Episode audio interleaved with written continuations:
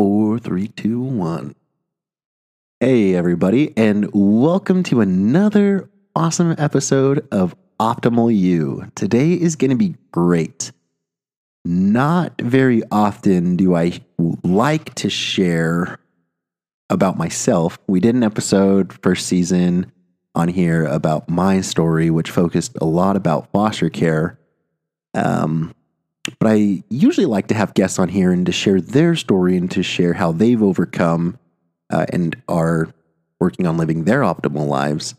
But today is going to be another Joe episode. And today, Joe episode is going to focus on mental health. Um, I've never been a big proponent of mental health, but I'm becoming more of a proponent of destigmatizing mental health, and especially in men.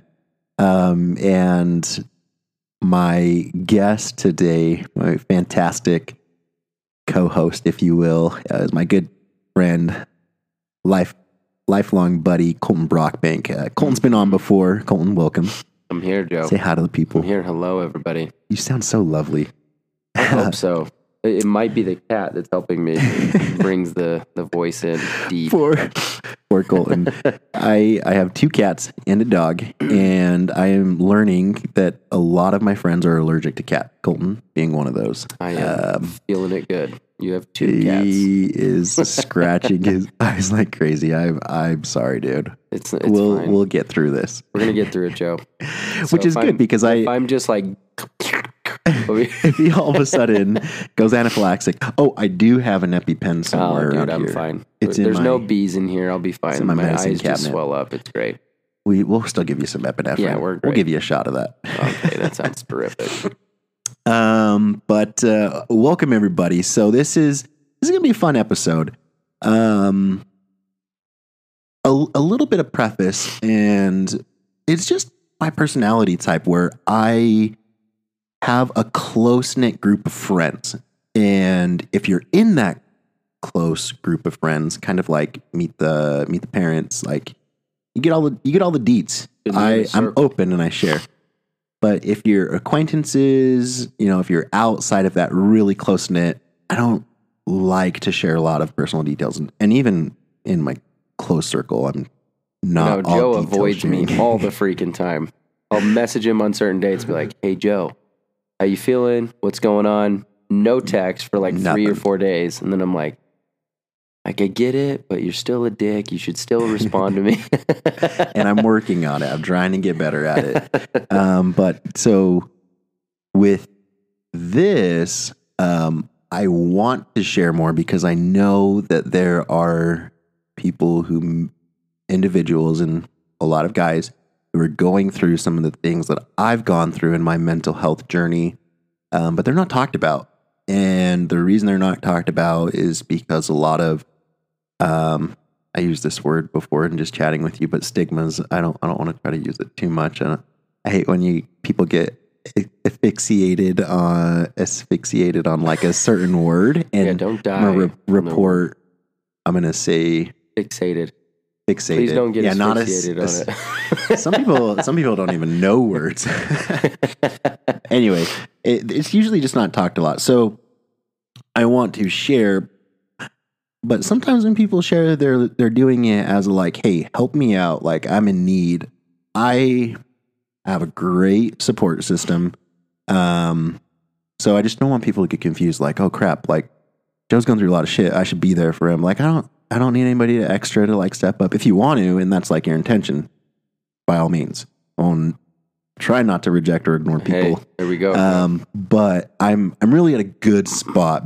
Better, a lot of you will hear from where I've been this this past year, which is super challenging. And you know, one thing that's interesting, call um, before we jump into my story, is that we're right now at the beginning of 2022. We're still in January. Today is the seventh. Seeing a lot of people post about last year, and it Mm. seems like everybody, not everybody, but it's Most very common that people had a really tough It was a- 2021. It was a shitty year. 2021 was not even for me, it was probably my hardest year I've had in the last decade. That that's that's the phrase. That's what Everybody's saying everyone's it's the saying. hardest year that they've had, and it's not about the things you would think of about like COVID mandates, masks, other which, things in which life. sure that may have helped push certain things in a direction, but that's mm-hmm. not what everyone was struggling with. Yeah. So, i especially for you, because anybody hearing Joe's voice right now, it is like night and day different from like three months ago. So, I'm It way excited for you to start. Yeah. In fact, let's just jump in, dude, because we don't have a ton it. of time. No. I want to hear about where it started back like December, January, when everything like really took a turn. What what happened, dude? What was going on and what happened? So let's let's preface by going to my last relationship. Last relationship, fantastic relationship. Um, have a lot of respect for for her, and still consider her a good friend. In in my sense, I know because our relationship didn't work out, we probably got to like work on things before we can be friend friends. You know, and it's been a couple of years since that relationship, but coming out of that, I was like, okay, a lot of things I've identified that I need to work on. Um, was single for a while, tried to uh, work on those things, at least what I thought I was doing. And so 2019, November comes around, I jump onto the Mormon dating app Mutual, and I decide to put myself out, myself out there and try to start dating again. So go through the dating apps. For everybody that's our age or older who hasn't experienced these, the dating apps are interesting. Anyway, met met somebody, started going on dates. We weren't like dating or official or anything like that. And she was really cool. And I was like, okay, this is awesome. Here I am. I'm decided, you know, I'm going to work on myself. I've up to this point thought, okay, I've worked on things. I'm good enough to at a point where I can feel comfortable putting myself out there. Met a girl, we're dating.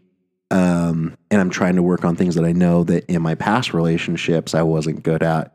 Uh, so there's all of And this thought in my mind exactly like I've done some work.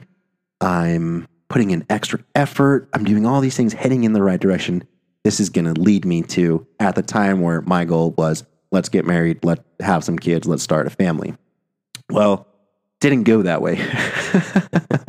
didn't quite go as planned. So, um, understanding and knowing everybody has a story. And I was just so focused on my story and where I was at um, with this um, woman that I was dating. Her story and my story, where they mixed, um, we we weren't at the same level. Where, um, as far as like resolved issues, I guess there was still a lot of unresolved things that she shared with me. I was like, "Whoa, man, that's very surprising." But um, as well, my own actions led to complications within the relationship. Right, so after like a month or two of going on dates, um, and some other things happening uh, that I won't go into too much detail on. I won't ask right now. Uh, but uh, she she kind of broke things off, and I was literally like super super surprised, angry, and fell into a depression over this because I'm like, I I know of things that I've done incorrect. I've tried to work and fix on those things. I'm in a religious sense, right? Like on the straight and narrow path, heading in a right direction or where I thought, and now it's not working out. So all of a sudden it comes crumbling down on me. And I don't understand why. Like I know I know things are not linear. I know it's not a straight line, but I'm like, hey, I felt really good about this. Like, why isn't it working out? Why isn't it happening now? And I think that's the thought that got stuck in me. Hmm. Why is it not happening now when I've put in this much work, effort, and energy? And that's that's the thought that kind of snowballed in my mind. And Usually, negative self talk comes from negative questions. yes, We're really good at, we pretend that we're really good at just giving positive affirmations or negative affirmations. But we're usually trying to solidify and be right about a question that we're asking, which is really interesting. So when you ask that question, you're like, Mm-hmm. Why am I a pile of dump? You're finding every single reason why you're a pile of dump. So what was like the number one makes thing sense, that yeah. you're saying about yourself at this time? Like what's what's it that you're you're going about and you're saying, okay, what is it that you're not good enough, or what was it that you were saying mostly? Uh, so I, I think it was just that. I think that this thought had come into my mind, and it, like you said, my mind started to run through scenarios or behaviors and uh, different things where it was like, oh yeah, this is probably a reason why it's not working out. But I don't think I focused on just one. I more so for me this time, it was just in general, it's never going to work out Mm, no matter how much energy or effort you put in, you're still going to fall short in a relationship. You're still not going to be what somebody else is looking for. And and another big piece of this is is a religious aspect. Um, uh, member of the Church of Jesus Christ of Latter Day Saints, Mormons. I still call them Mormons, even though we're not supposed to. So Mormon LDS. Um, there's an article or a blessing that we get that gives us kind of some guidepost of what our life might be like, right? and so at the same time where I'm feeling this, I, I pull this out and I was like, maybe, maybe this will help me.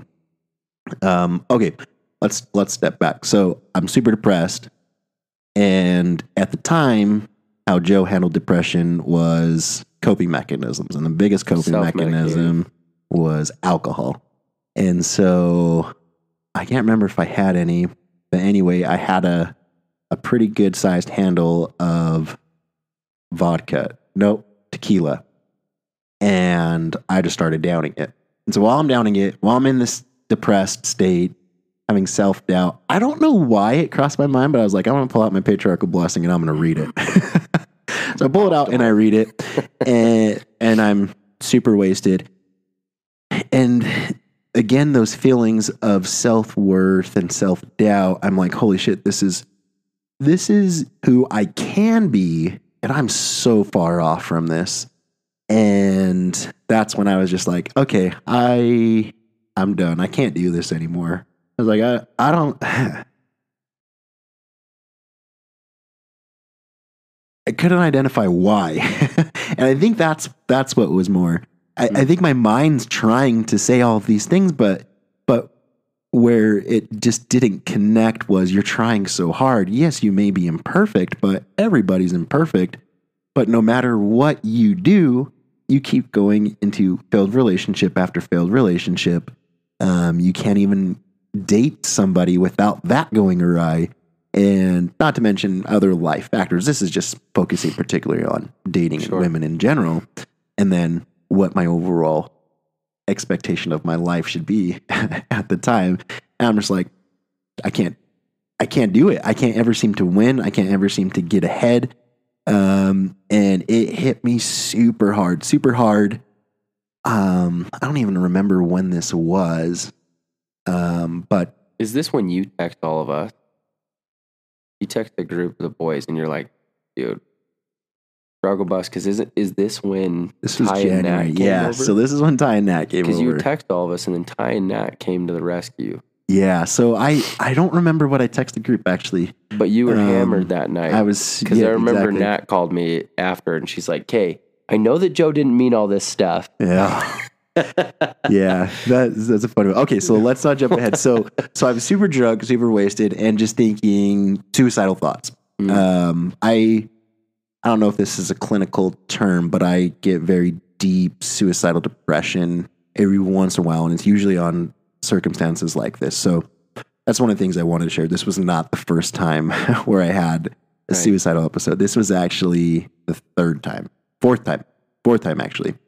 Um, and I want to share these. I want to go through it. So the first time um, was during my first relationship. These are all relationship based, and knowing and understanding my story, growing up in foster care,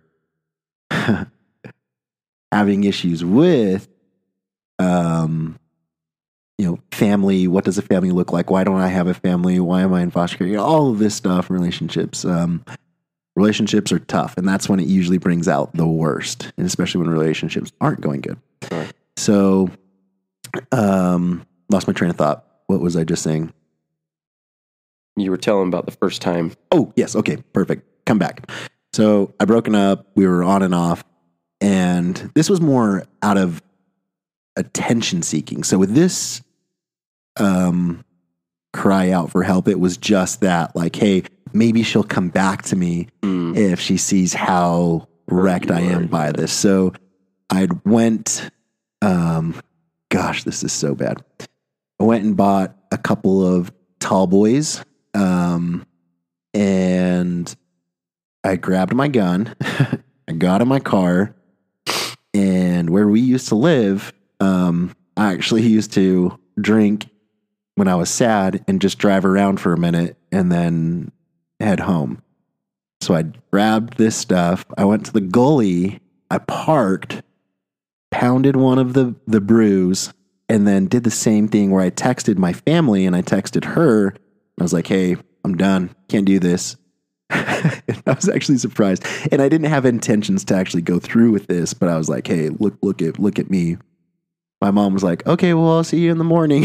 my mom just being her sweet old self. Oh my god! And I was like, "Mom, that's not what I was expecting." And then I think I think the girl didn't even respond back, so I was like, "Great, this is dumb." So I just drove home, and that that was the end of that. But there was the attempts and put out there for the first time, like, "Hey, I'm gonna kill myself." So same relationship, same thing keeps happening. This was probably a year spaced out. Um, same thing. I think I'd come to the same decision. This time, I'd bought in. I bought a, a handle. Dude, I'm sorry. You're struggling so bad no, with the allergies. Your I'm eyes are great. red. I'm doing great. Just keep going. And uh, bought a handle of Fireball. This is why I can't drink Fireball anymore. I wouldn't either. I drank the whole, and I'm not talking like a handle. I'm talking like the bigger size Mm. of it. And I just started downing it. Um, at the time, I was living with my mom in our house, and my brother Brian lived there as well. I think I had drank so much. He said when he found me, I was at the bottom of the stairs. I was blacked out. I have no recollection of this night at all. And he's like, shit, I can't let Joe be here around mom and the family the way he is. So he loaded me up in his car and we drove around till I was soberish. But I don't remember this at all. So my intent of rad drinking and drinking so much was just to hopefully that I wouldn't wake up. This time I, I was hoping that. This time I was hoping like I don't wake up from this. I'm just gonna pound this and then hopefully I stay asleep. I don't I'll just slip in away from this life. Um, but yeah, I guess I'd drunken had drank it, was in my room, and then somehow had wandered out. And luckily at that time my brother had found me, so nothing else had happened. Um, and, and he he tells me stories of this, and I don't I don't remember it all. But he'd went to McDonald's, I guess, to get me some food, and I jumped out in the drive-through and was just like causing a scene in this McDonald's drive-through. And I had to pee, and I have a very weak bladder, especially when I drink and when I drink a lot. Like when I have to pee, I have to pee or else I'm gonna pee in my pants. And so Like Joe couldn't even hold it before we were starting this. He had to get up and go. and I didn't even That pee bad. a lot, but I had to pee, so I had to go. So, so this situation. Anyway, episode two, episode three. A few years later, same thing. Like struggle with relationship, and at this time, I had had a prescription for an antidepressant, but also an antidepressant that was to help me sleep. Mm. And I just took what was ever was left in the bottle. Um, but this time it scared me because as I started going in and out of consciousness, I was like, oh, freak, do I really want to do this? And something said, no, you don't. So I went and threw up in the toilet real fast. Um, so these things happen. and this isn't the first time that it's happened for Joe. Um, and these, this has obviously been issues that I've been dealing with that have been going on for a long time.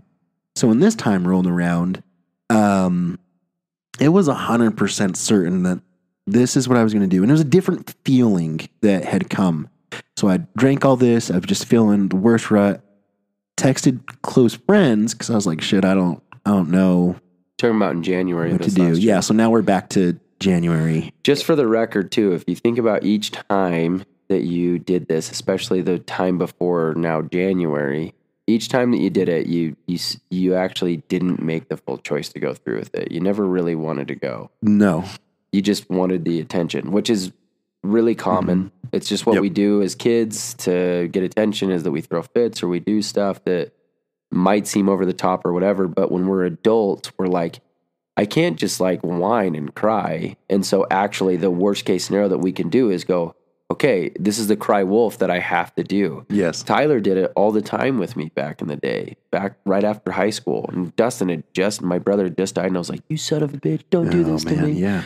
But but nobody else really gets it. And when you're in that space, you're so desperate for love. That's it's not that you want attention. You're just going about it in the way of getting attention because love seems so far fetched that it's like, yeah, that's not even possible. As long as I can know that somebody even knows I'm here, it's great. So Yeah. now you come into January and you have another big, huge episode. Like now, this is with the last girl that you were just saying. Yep. You're recognizing that the stuff that you're doing isn't actually serving her and she's feeling frustrated and like hurt by you. And you're like, gosh damn it, dude. I thought I was doing a good job. Yes. And so then what's the thought process like? You're like, okay, this time I'm freaking over it. I just can't do this anymore. I can't handle it. What's what are you, what are you feeling actually? What are you actually feeling in that time? And that's why this time was different because I felt nothing. It was an emptiness. It was a feeling I had never felt before. It I guess the best way to describe it is I was just numb all over. Numb where I couldn't function. I couldn't get out of bed. Um any any type of thoughts that I would have would just die. I I, I tried, of course, to like be be happy and be positive and, and bring myself out of this, but in in this space, like where I realized other times was like, okay, I'm, I'm rebounding. All right, this isn't that bad. None of that was working for me this time, and so Tyler, Tyler, and Natalie, good friends, they came over. Was a shit show Brought you McFlurry. they left. Yeah, McFlurry.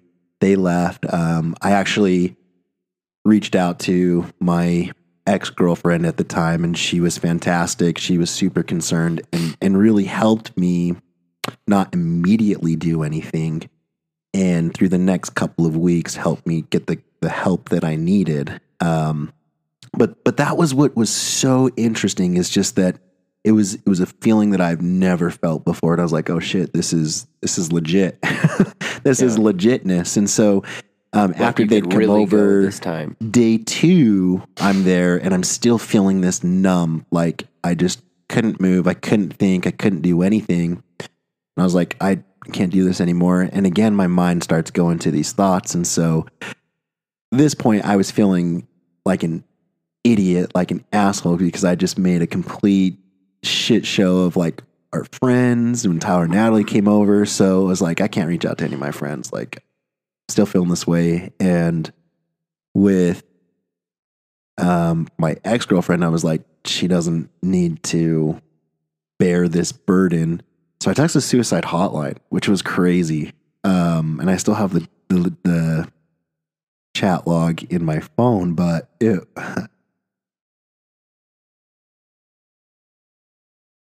it was it was one of those situations where again it was like I need somebody to talk to, but this is what I'm feeling inside. And it So that everybody knows, Joe's really good at masking emotions. But if you could see the emotion that's on Joe's face and his eyes, um, it's not allergies. yeah, this one's like not Colton. allergies. Colton looks like me, but he's got allergies. Yeah. But anyway, so I'm so I'm texting and they go through just like some general general chat and talk. I'm like, okay, well, are you feeling? What's going on?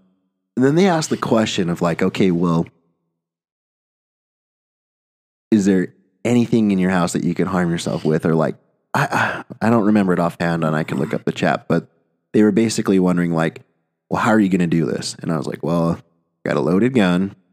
And I'm also, the other thought that crossed my mind was, well, I could probably hang myself in the basement, and that would be another quick way to go. Um, and I wrote that. It was actually like the first time where I think I was like, I'm going through with this. and then I just laid there in bed, and then I kind of stopped responding to that. And I just laid there, and I couldn't shake it, even even though I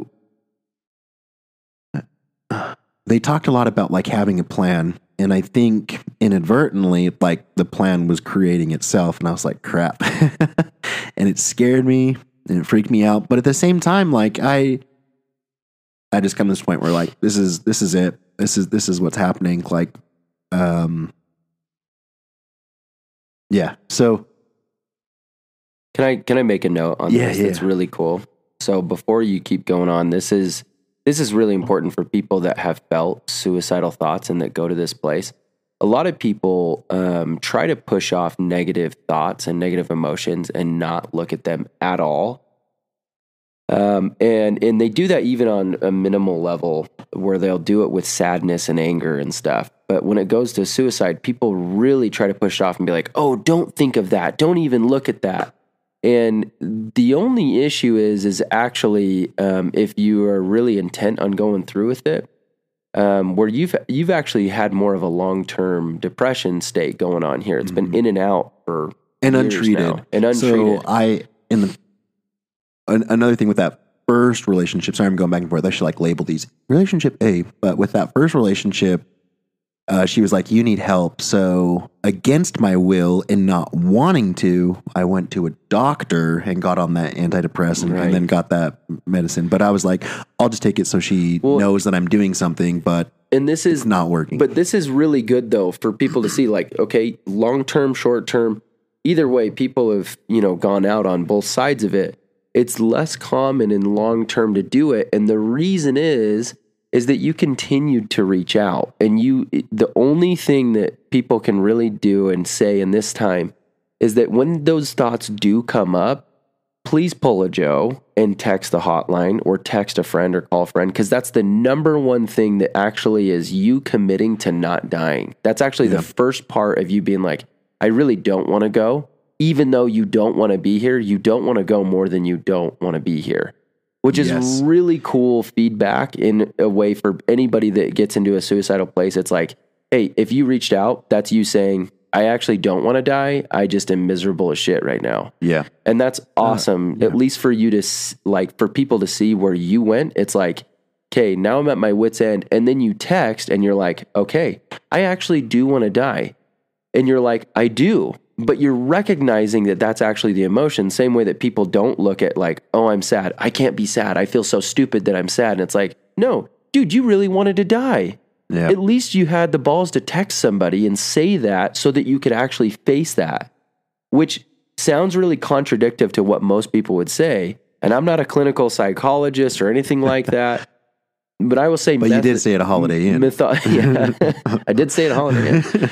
but methodically, I, I don't I don't think it's smart to completely distance yourself from things that you don't ever face, and you hadn't really ever faced it until mm-hmm. that night. exactly. It's Yeah. the first time you really faced it and looked at it head on and been like, okay, if I'm really doing this shit, like, I guess I'm really doing this. But you would text somebody, so you still didn't want to go. You just finally had the courage to look at it, which is a really big deal. So Yeah. I wanted to point that out.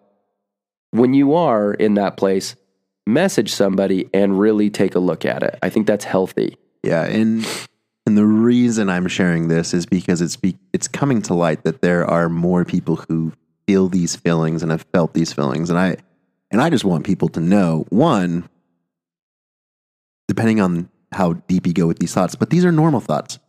Obviously, I'd felt this several times before, um, but I believe to a certain extent everybody have has these thoughts, but we don't talk about them. No. And so when somebody who's struggling wants to reach out but has no idea that other people around them have had these experiences, they don't want to reach out. It kind of puts them back into their shell. And it's like, oh, if, I wish we could see like people's logs and be like, oh, yeah, I can, I can talk to you. You've, you've had this going on as well. And that's that's the reason why I'm sharing these experiences in my life. This is something that's very deep, and you know, I have no idea. I I still am trying to let go of other people's judgments of me because that's not actually a reflection of me. Uh, because I'm quite comfortable with who I am. But still, there's a little bit of fright and a little bit of scare inside of me of like, shit, this is out there now. This, well, this is going to be out there, right? Everybody's going to hear this. Um, coworkers, whoever whoever listens to this now knows this about Joe. But I don't. I personally don't see it as a weakness, but I know other people can label that as a weakness. But I want, but I want people to know that it's there. And two, I've been there. I've been to those deep depths. And like you were saying, like if you don't know who you can reach out to, you can reach out to me. One, um, also it's it's important to understand these situations, right? Like you and I sitting here right now, don't know we don't know that feeling. We're in a different state, we're in a different spot. When you're in that state, um you you necessarily don't want to be told how to feel, how to think, how to act. Don't do you that. Don't go exactly you you just want somebody there who will care and who will listen and who will let you kind of talk through what's going on. And for me, that's the biggest thing that I've taken from this experience of of how I can help. Um, I shared this with with a friend. I was like, I, if somebody came to me knowing how I felt, like I don't want somebody to tell me don't everything's going to be okay. That's not what I needed to hear in that moment. Right. Um, and I was like, yeah, I probably wouldn't. I wouldn't probably tell a suicidal person not to do it, but I would want to understand.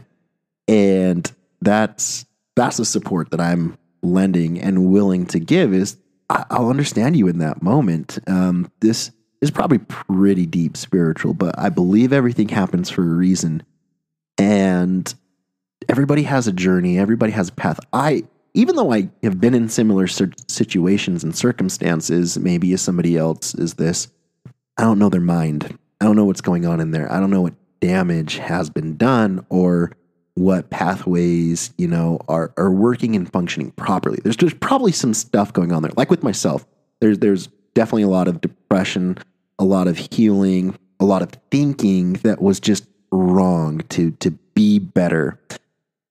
And I think that's the other important thing to understand with somebody who's feeling like depressed and suicidal is not an overnight fix. Yeah. And and for the person in that state, that's what they want. And that's why it becomes so hard to continue to go on because it's like it's going to take work, it's going to take time. I don't want that. I want it right now. And that's why they're seeking an immediate end to kind of this misery that's going on inside of them, right?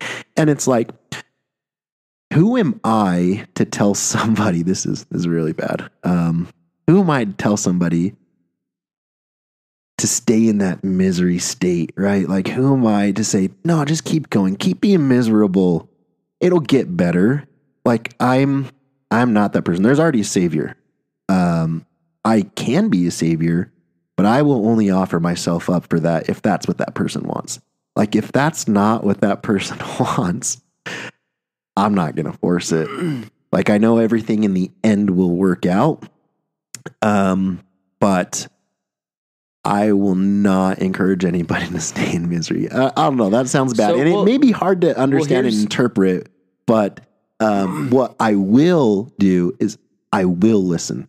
Yeah. I will be with you. I know what it's like. I know it takes time and I know there are ups and downs. And that's the support that I would lend. I wouldn't right. be like, hey, gonna be better tomorrow. You're gonna find that girl. Yeah. Like, no, that that's those are not answers that somebody needs in that moment. What somebody needs to know is like, hey, it's gonna be difficult, it's gonna be hard, but I'll be here with you. I'll yeah. I'll I'll walk this path with you. And whatever you decide, I love and support you no matter what. if you decide that you've had too much and there's so much pain going on within inside of you that you want it to stop, for me, I view that as this person finally has relief. Everything that was going on inside of their mind that they weren't able to push aside, now that's pushed aside. And that's what I said. It kind of gets into a deep, like, spiritual belief. Like, I do believe in an afterlife. I do believe that we continue mm.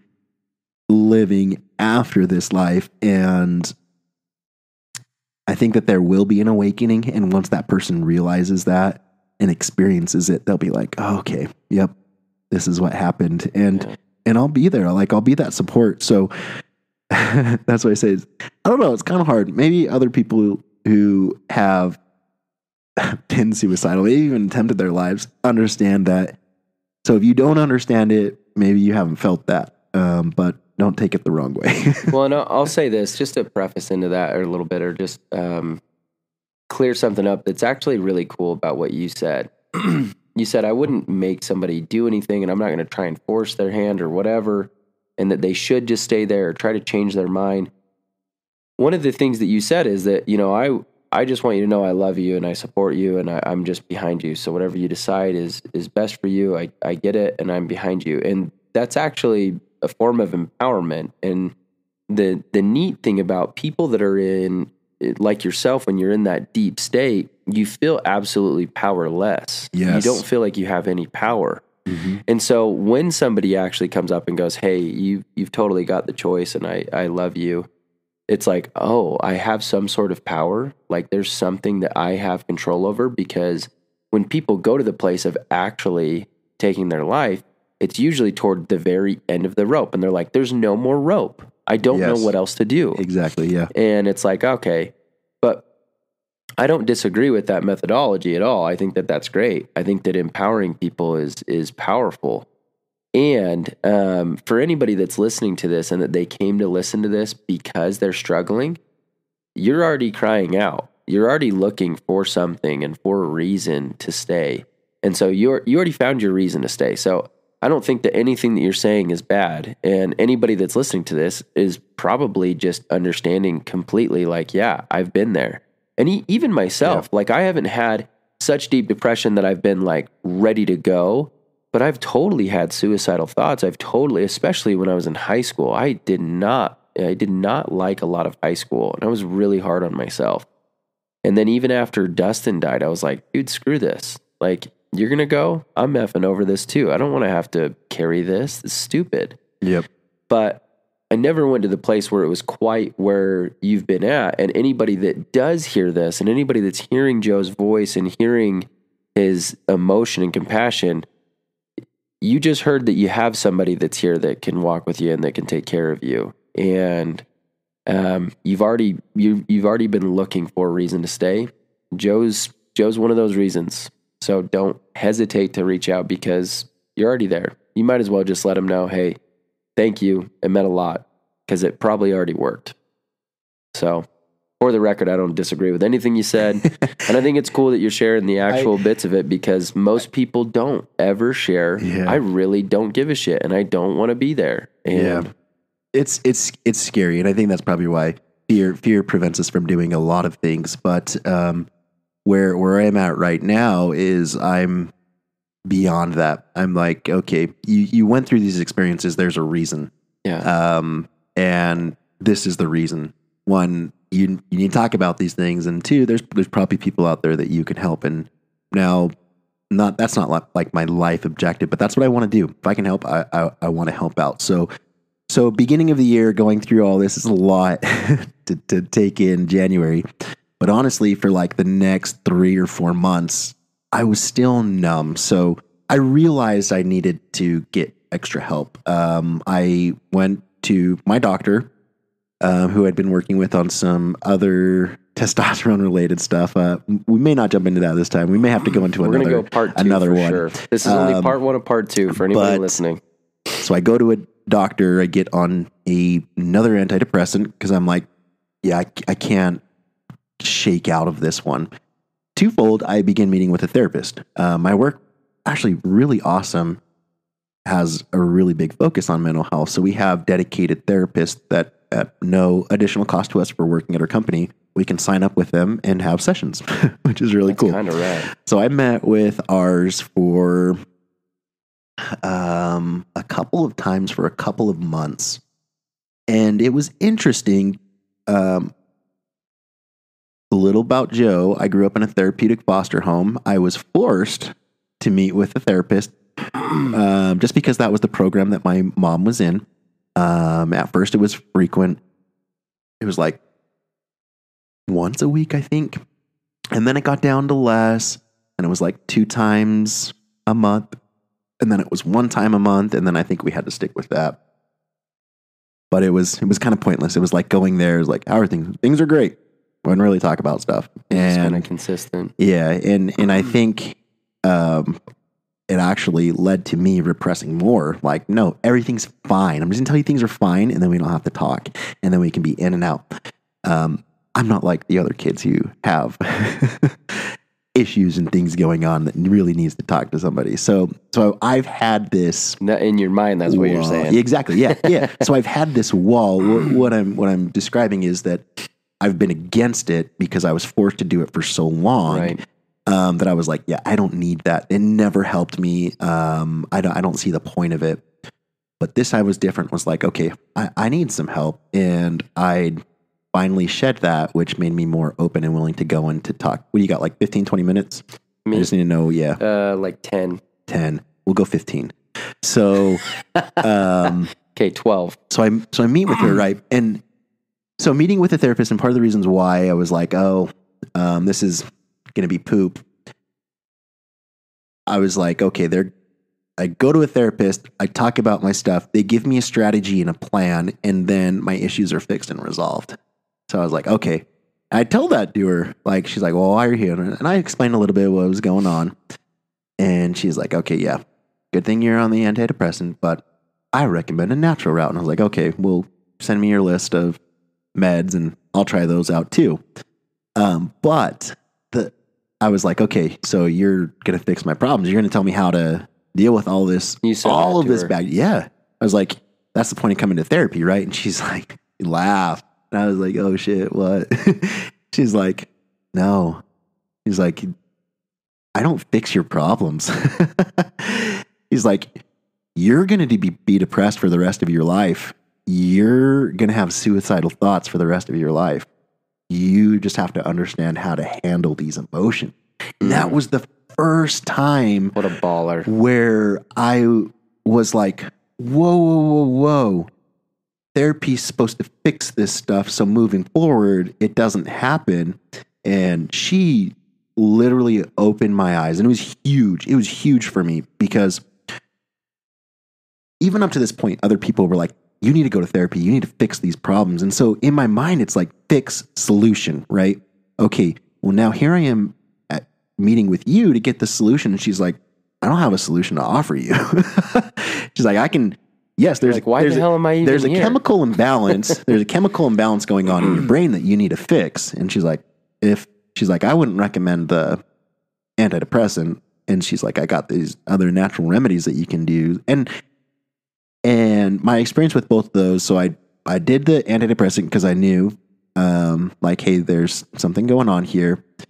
And when I would describe to my doctor and my therapist how I was feeling, they're like, that's not how this should be making you feel. I was still feeling lethargic. I was still feeling cloudy. They're like, this is actually supposed to give you energy and make you go out and do these things. And I was like, well, not working, doc. I don't know what to tell you. So I tried her natural remedy and it was the same thing. It necessarily didn't make me feel better, but I just still didn't feel like myself. And I was like, ah, I don't like these. So after several months of trying um, an antidepressant, so I didn't, they were like, we could switch you around, but she's like, based off of what you're feeling, I don't, I don't know and think there'll be a benefit to try because with an antidepressant, just like anything else, you get onto it. Um, there's a deloading stage that you have to go through. Right. You can't just cold turkey quit it. Well, most You people can. can't. It just it yes, wrecks you exactly. mentally and emotionally. So I did cold turkey. I was like, I don't like this. I'm not feeling any better. I'm just going to go off of it. So I stopped taking it. Make you feel and I'm still going. I actually didn't feel anything. I have no idea what was Just wasn't working. uh, biologically going on in my body for those six months, first six months of last year. But yeah, just wasn't working. So I went off like mid year and I was like, all right, here we go.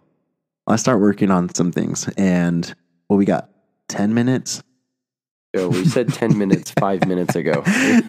Hey, remember when I was Eight on your minutes. live and you're like, oh, no, no, no, let later, later, later, Joe, later, Eight- Joe, eight- later, Joe. Eight Okay, minutes, eight Joe. minutes. So uh, I'm just trying to think of what to go into next because next is Kitty.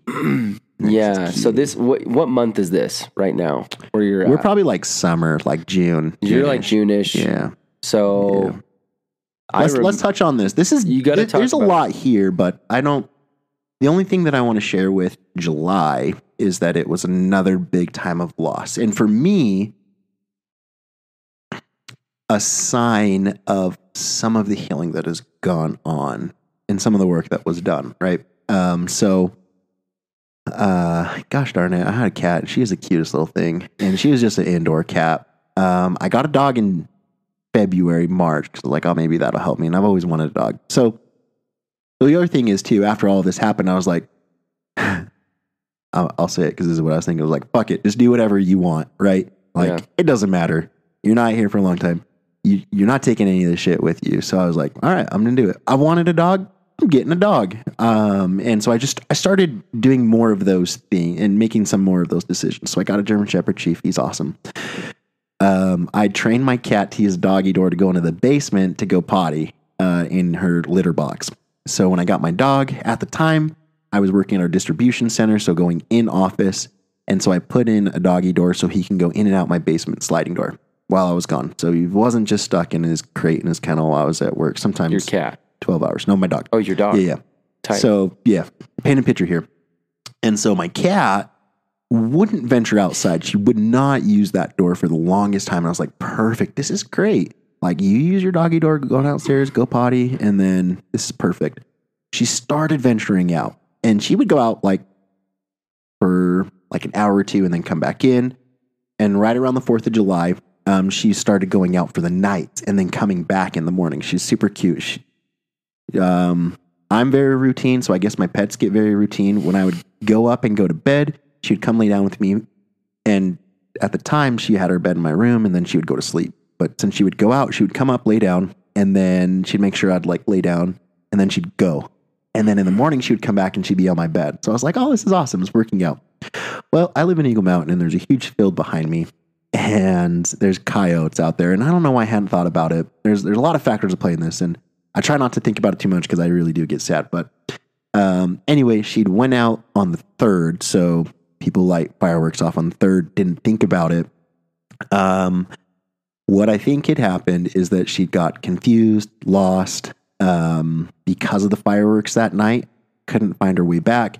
It was like a week, and I was like tearing myself apart. I was wrecked. I was like, "Oh my gosh, I hope she comes back." I, Yeah, I didn't you say anything. me that you were going on walks looking Yeah. for her on a daily Yep. basis.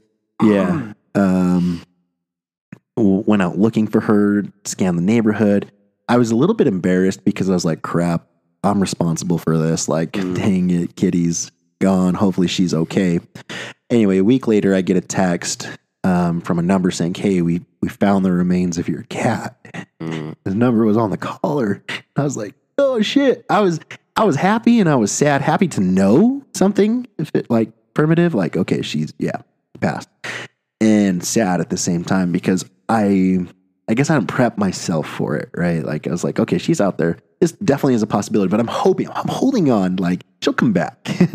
Find a way. Maybe she's in somebody's garage and they have no idea, right? Because Yeah. she was that type of cat where she want, always wanted to go in my garage, always wanted to go into like and explore. So anyway, uh, so when I got the text, it was actually just on the other side where they're doing construction, and there were just a few of her remains. So I think what had happened is that either she'd succumbed to the elements or the coyotes got her initially. But either way, she there was only a little bit left of her. So I picked her up, buried her in my backyard, and it was super tough. So again, we're in this relationship and loss situation, right? Um, I'm I'm a wreck, and I'm trying to not go back to old coping mechanisms of what I did in the past. And um, got to mention my my ex was there, and she helped me a lot, and she was I've again got a few more minutes. Just, so you know. Fantastic, I just got some more Okay. time. uh, oh extra time, not like you only have a few minutes left. Okay, good. Um, so ten minutes. I got 10 minutes now. so um anyway I, I was helped through this. It was it was difficult. It was so hard.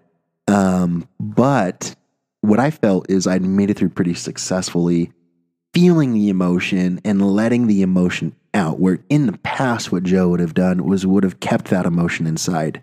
Um you can't tell by now. I i'm an emotional person. Emotions are the primary operating system for me.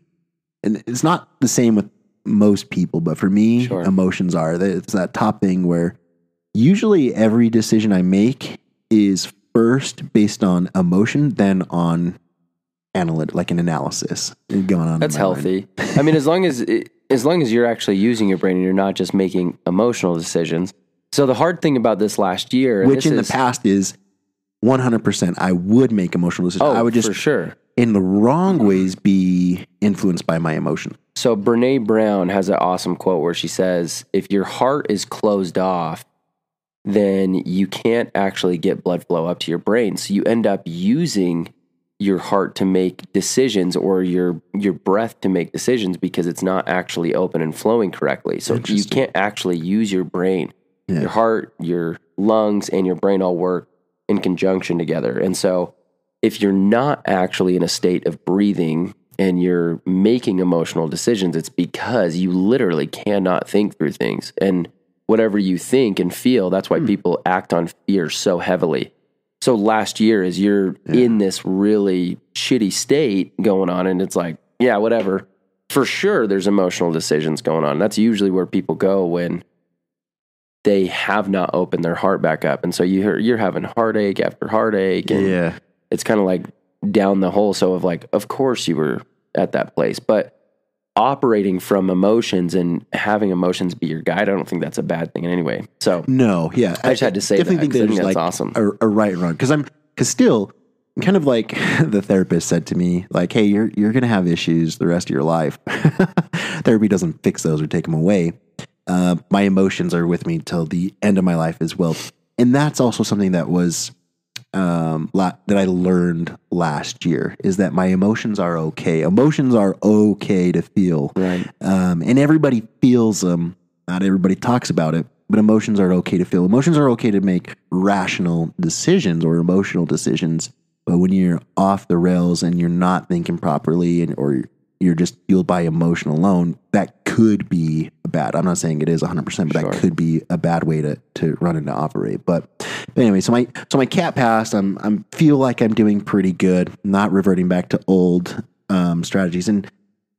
I don't know. I had a pretty deep connection with this cat because oftentimes in the past, when I was feeling sad or upset, I would drink and get drunk, and there's my cat, and she would just come up and she she would just love me. She would just be there. She's your drunk which was awesome. animal. And so she'd seen she's seen a lot of shit. I actually remember that night when Tyler came over before, where I was inebriated in my room. She was just there lying, just like kind of staring at me, and I was like, "Oh my gosh, this is crazy." That's that's burned into my memory of my cat. But she was there, and I was like, "You're, you're such a sweet kitty." Yeah. So as this is happening, it's it's kind of crazy. Um, I get this feeling that it's it's a pr- it's prepping me. it's prepping me for another You big felt that loss. then? Yes, yeah. And I and I told uh, my friend this. I told her I was like, "Hey, this is this is really strange. This is hard for me right now, but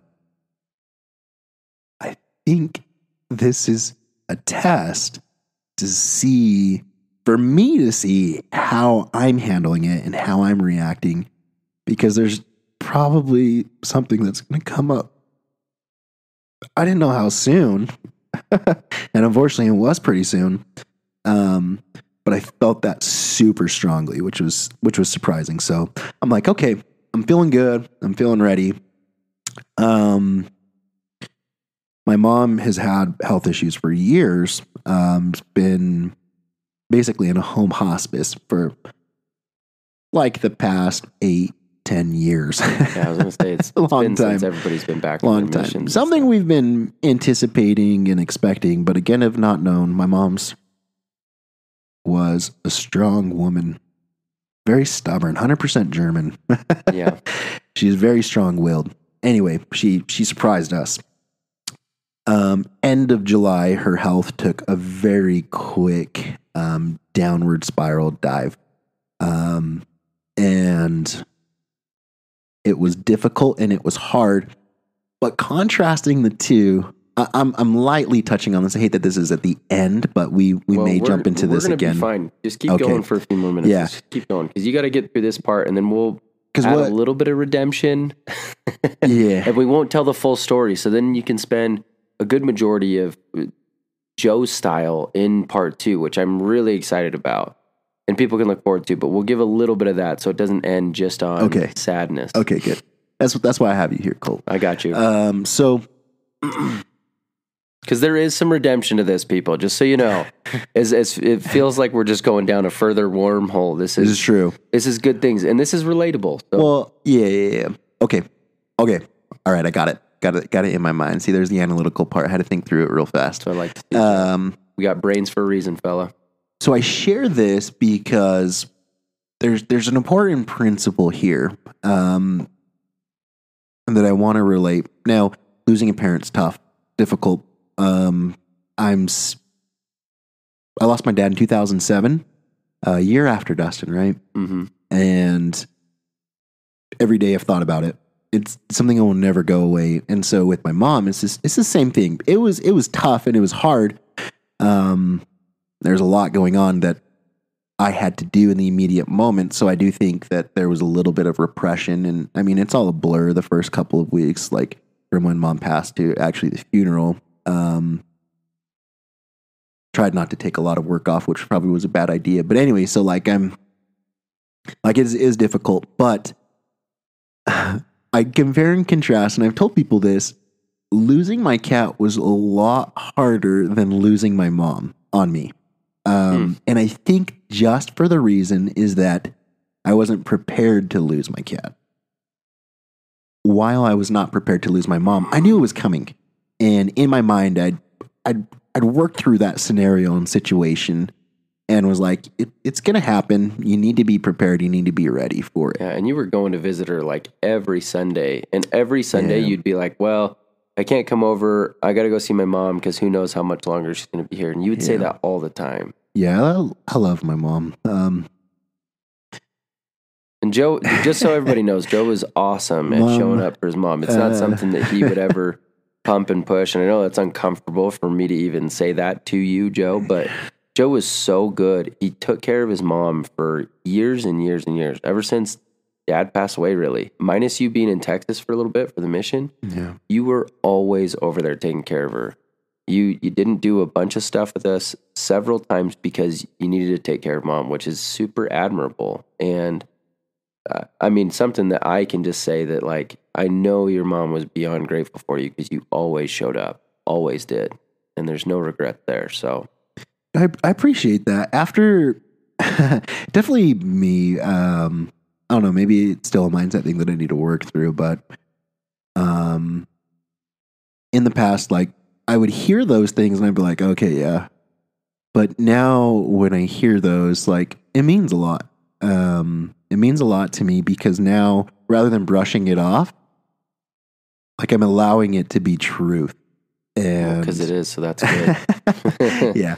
Um, but anyway, thank yeah, thank you for sharing that. Yeah. And there's been a lot of there have been a lot of people after mom has passed said those things, and you know, just I just appreciate you. you when people say nice things, it like it means a lot to the person.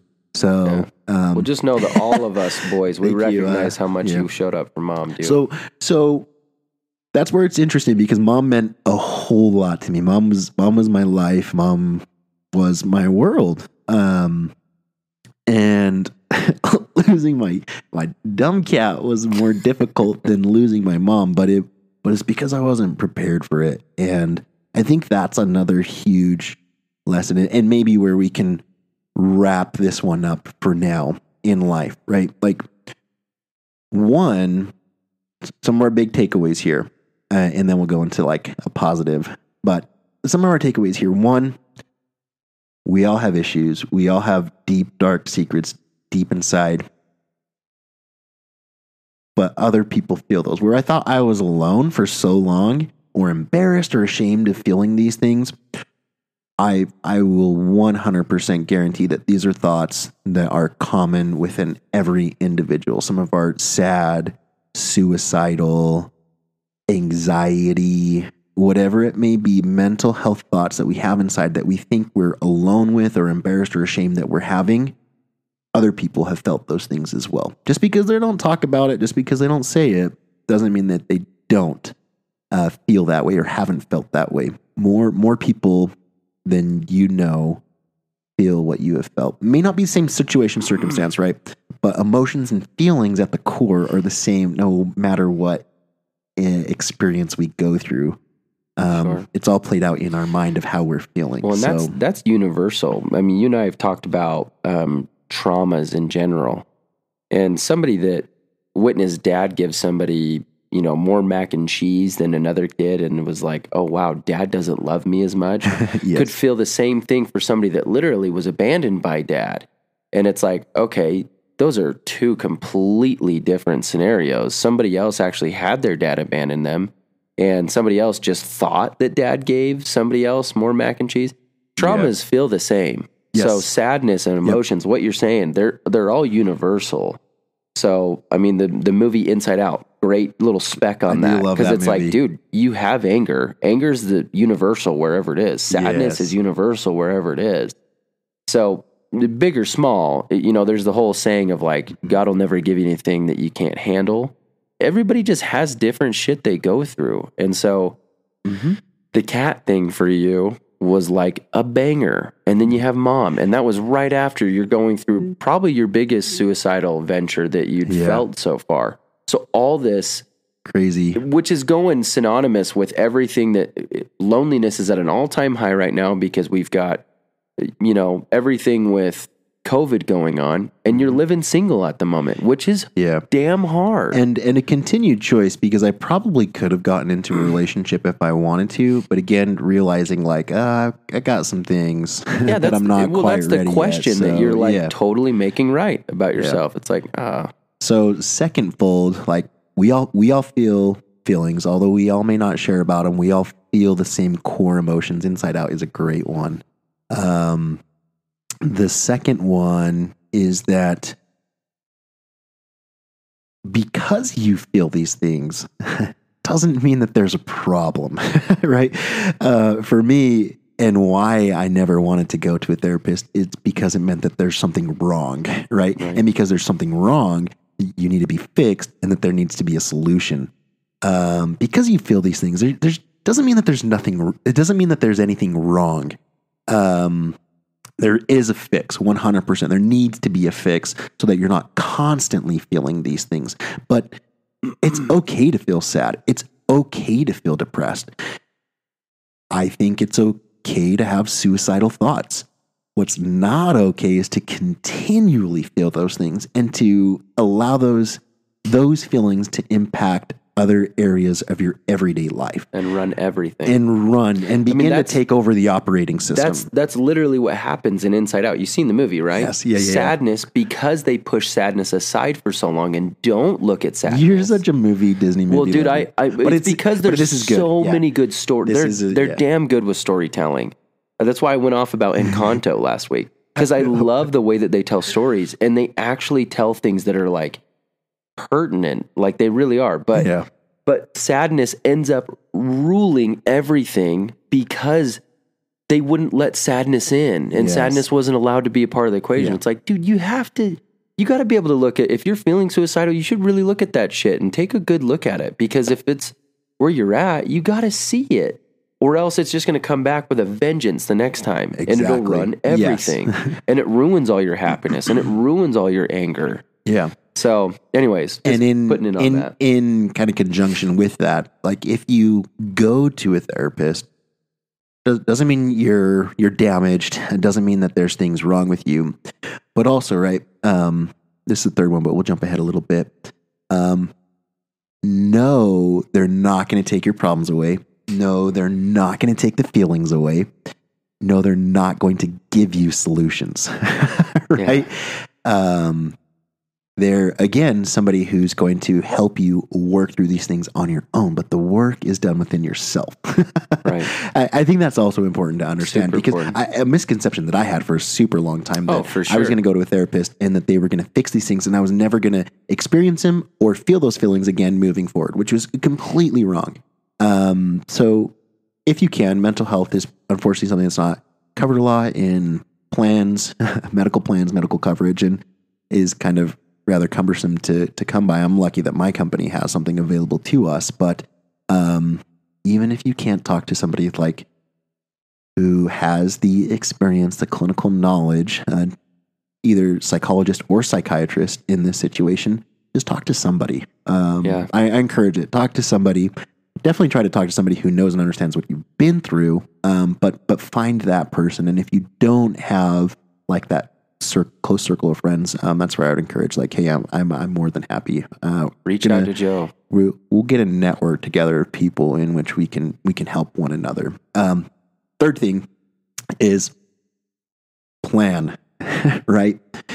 Um, plan and be prepared. Be prepared for situations uh, and run through all the scenarios in your mind. This is where I think you can be super super analytical, super in your mind on things, right? Like like now with my pets, like I understand I'm going to lose them one day. I don't want to lose them in a week, but if that happens, now I'm prepared for that. Like I've thought through that with my pets because 100% my cats could get out. Same exact thing could happen. I, I understand that and know that now. Right. And same thing with my dog. I mean, I, I see things with people's pets all the time, right? Like all these health issues that they have. Like 100% lucky he's been healthy for this first year of his life, but there's something that could come up down the road that will be difficult. Um, but in my experience with my cat and my mom, that was huge for me and how the uh, how it played on me, my emotions, my feelings, and um, the thereafter of that situation, right?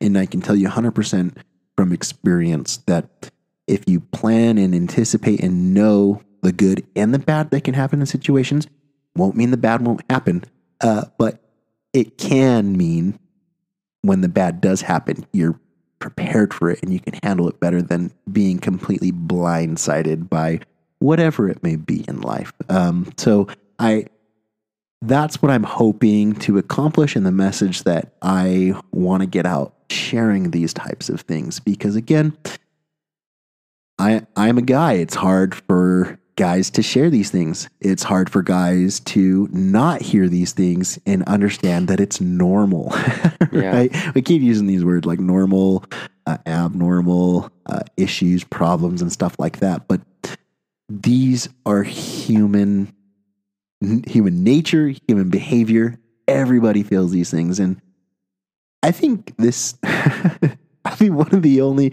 cool things of our emerging uh, society is that these mental health issues are, are becoming less taboo, Oh, yeah. less of you're not a man if you cry. You're not a man if you feel sad. You're not a man if you're depressed because men always have been. There's a flag behind you with a warrior, Native American warrior on it, right? That's that. that's kind of the picture of what a man is, right? A warrior, a That's brave, dope, strong, like Right. always prepared, ready to take care of other people. Guess what? Sometimes those warriors need to be taken care of themselves, and that's okay. Yeah. let's let let's put a positive spin on this. I I'm, I'm not sure what you wanted to share, but but for me, like I'm surprised I made it out of 2022, 2021. Um, I'll be surprised to make We're, it out we're 2022. not, we're not there yet, Joe. I, I'm surprised I made it out of last year, and it's it's surprising for me that I can immediately see like a benefit of not ending my life back in January, where I was able to be there when my mom passed. I was holding her hand as she took her last breath. She needed me for that. And it would have been super selfish if I were watching that from the other side. Of course, I could have been a help and support her from that side, the other side. Um, but that experience just shared with me, uh, gave me purpose again.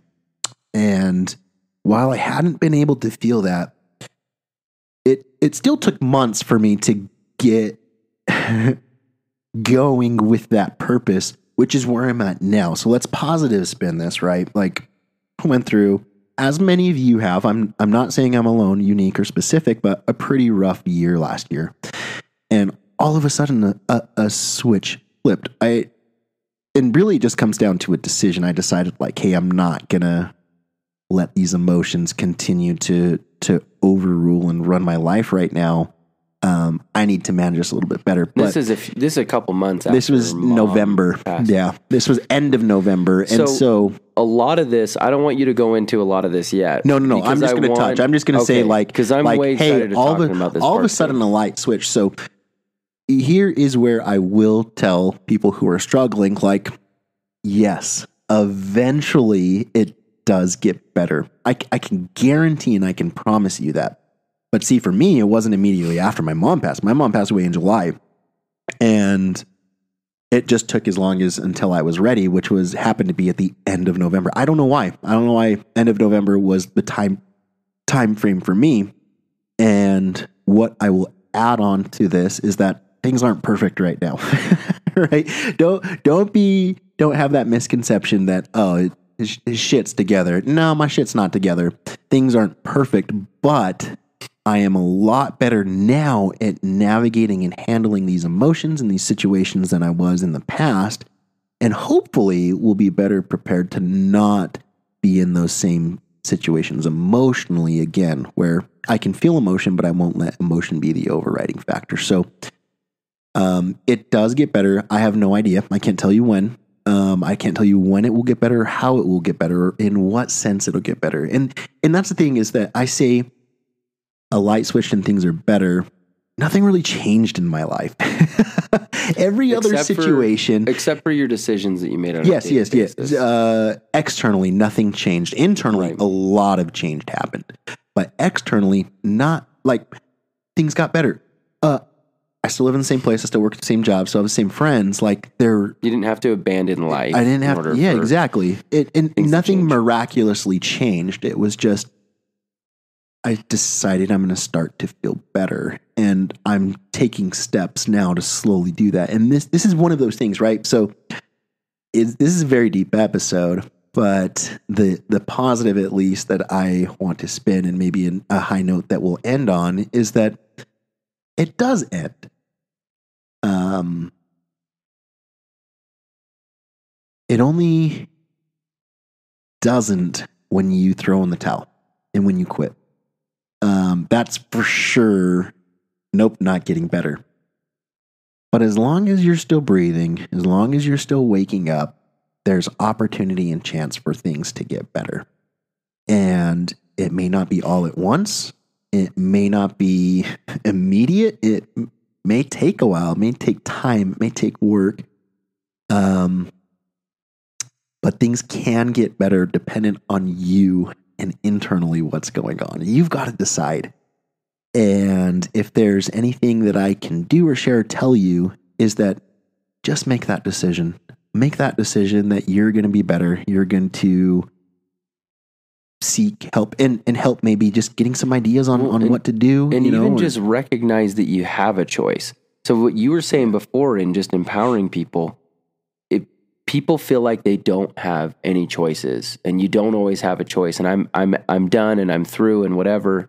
The second that they recognize that they have a choice and that they can choose to die or they can choose to live is huge, monumental. That's Yeah. exactly what happened for you, where you're like, Yep. okay, well, now I actually have to make the choice back in January, right? yeah. And so now, looking at it full swing, coming into November, there was a choice then again to be made of like, hey, I'm not happy with where I'm at right now. It's either time to uh, go further down this hole or I can choose to change shit.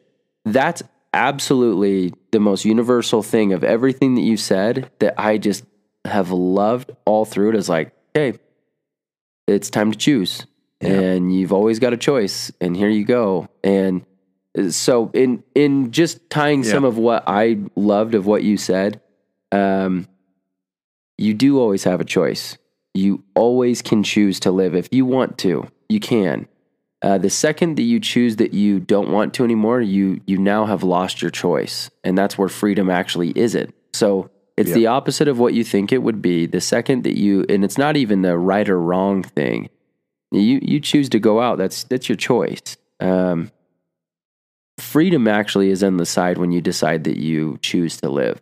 And that's been the coolest thing in watching you over the last month or so, month and a half here, watching you just be like, I just made some choices, Mm-hmm. stuck to it, and I'm feeling pretty damn good about it. And it's like, oh, you chose to live. That's awesome. It's, welcome back, Joe. It's great to see you. Exactly. And all of a sudden, now the podcast is back up and running. You're at the gym every damn day. You're eating clean. We're not eating wings at times when I really wanted to eat wings with Oh, you. geez. Yeah.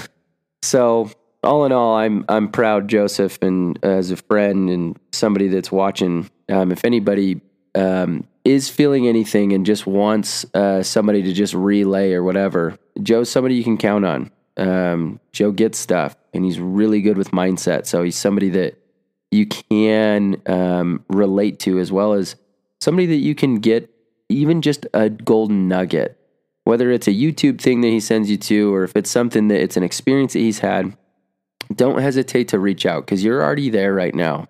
If you're feeling it and you're feeling like you could use a friend, Joe's a damn good friend. Don't hesitate to reach out to him. Cool sometimes.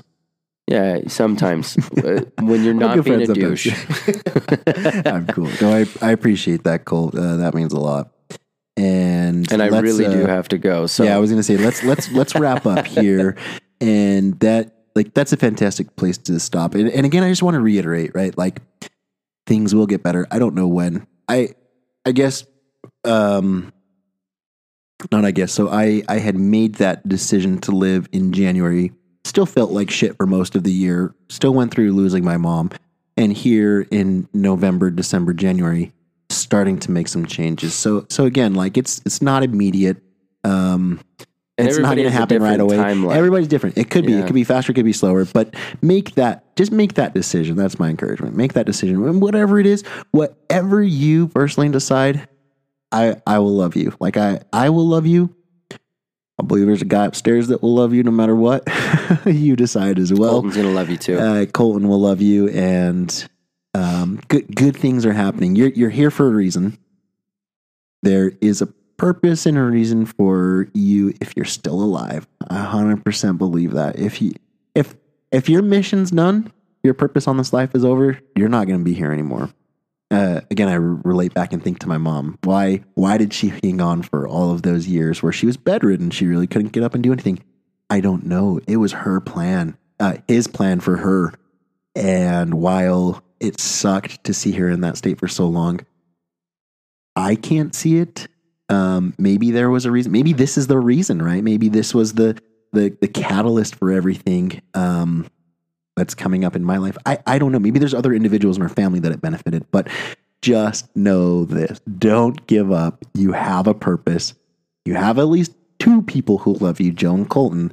Um, right. That can help you through these situations. So, all right, everybody, this is part one. Not sure when we'll get to part two because we got some other ones um, coming up. Joe doesn't like to talk about Joe, and I think I've said a lot of what I needed to say and wanted to get out about mental health.